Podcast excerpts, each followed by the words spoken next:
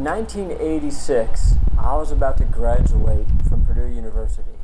I had big plans. I was going to start law school that fall. Everything was set. I spent the past few summers working in national parks around the country. And for that summer, not knowing what my plans for the summer would be, I decided to apply to Alaska. It sounded exciting and adventuresome. So I sent an application into Klondike Gold Rush National Historical Park in Skagway. Months went by, and then one day in the spring, the phone rang. It was the park asking me if I was interested in working there that summer. I was. But there were two catches. The first is that the job would start in early May before I my my graduation ceremony would occur. So I missed out on the long anticipated, much yearned for ceremony.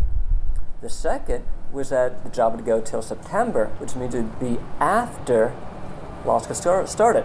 Too early on the one hand, too late on the other. And then I was wondering, what would my parents think? I don't really want to go to Alaska. So I called up my parents, and to my considerable surprise, I got the parental blessing to go to Alaska. A couple months later, I find myself there. I'm telling people, the visitors to Skagway, the story of the Klondike Gold Rush. And what had happened was that in 1896, gold was discovered near what is today Dawson City in the Yukon Territory. The word of it leaked out to the outside world a year later, and people started to come up in droves to get the gold that they sure was waiting for them. Just, just pick it up. Not a problem. Scoop it in. The gold was in Canada, but to get to the gold fields, you had to go through Alaska. Seeing as how the gold was in Canada, the Mounties were in charge, and they were worried about tens of thousands of people showing up without enough food, and mass starvation would, would occur. So they made a very wise rule. They said, you cannot enter the Yukon unless you have a year's worth of food to eat. And think how much a year's food would weigh, in addition to the blankets and the shovels and the clothes and the pickaxes and all the things that the miners needed or thought that they needed. Altogether, there's over 2,000 pounds. A ton of goods was the term used. And how do they get those goods there? They would be dumped on the beach and then, if they went, the most common way to get there is to take one of two trails near Skagway, the White Pass or the Chilkoot Trails, up to the summit. From there, they would go down the summit, build a boat, and the next spring float down the Yukon, only to find out the gold was long gone. But that, that's another story. so, to get the gold up there, they would take as much as they could carry at a time 40, 50, 60, 75, maybe 100 pounds, as much as they could carry up a, few miles, stash it, go back for more, stash that, and then kind of leapfrog it up to the summit where they put it in a big pile. So you see, it was very, very hard, and it took a long time. You may have seen that famous photograph of this long line of men and women going up the golden stairs on the Trail. It's also on our, one of our license plates. So it was very, very hard. And I was telling the story to people in Skagway how hard it was and during orientation, they take us out to the beginning of the trail. We'd walk a mile or two, but I really didn't know what it was like. And I decided that, like a lot of my ranger colleagues, I would hike the Chilkoot so I'd know firsthand.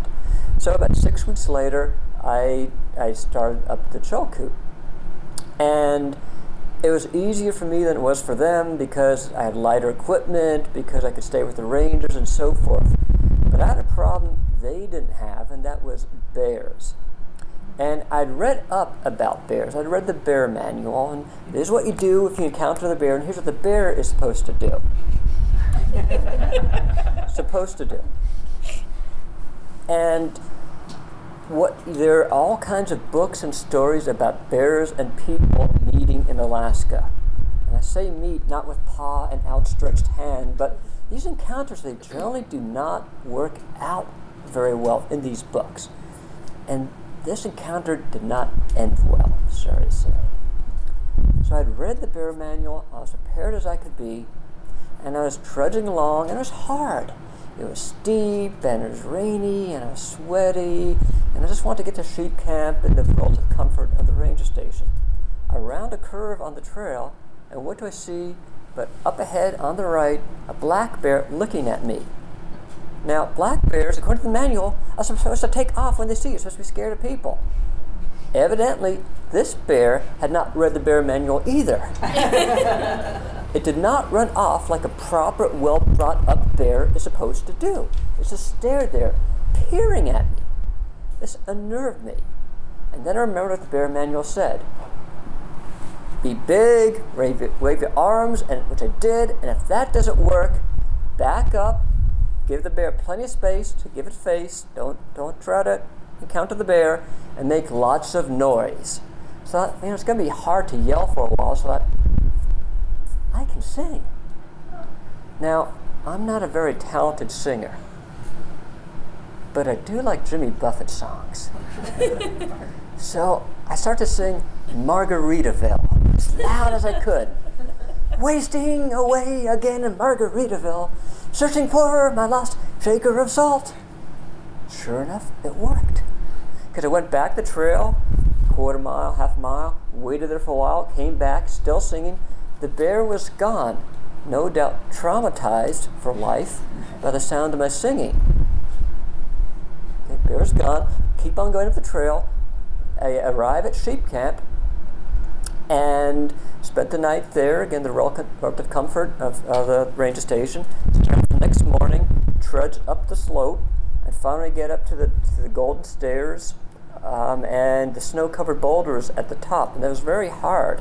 Still June, still covered with snow, and climbing these big boulders. I ripped my snow pants in the process, reach the summit, go downhill. Now there's less and less snow, and I make it into Lake Lindeman where I was again able to stay in the relative comfort of the Canadian Warden Station and spent the night there. And the next morning, I take the train back to the little Casey car back to uh, Skagway, safe and sound. So I got there safe and sound. But remember, I said the bear encounter didn't end very well. Later that summer, what they believed to be the same bear broke into someone's house in Dyea. The homeowner shot and killed the bear. Sorry about the bear. I still remember my encounter with the bear when I was hiking the Chilkoot Trail my first summer in Alaska. Thank you.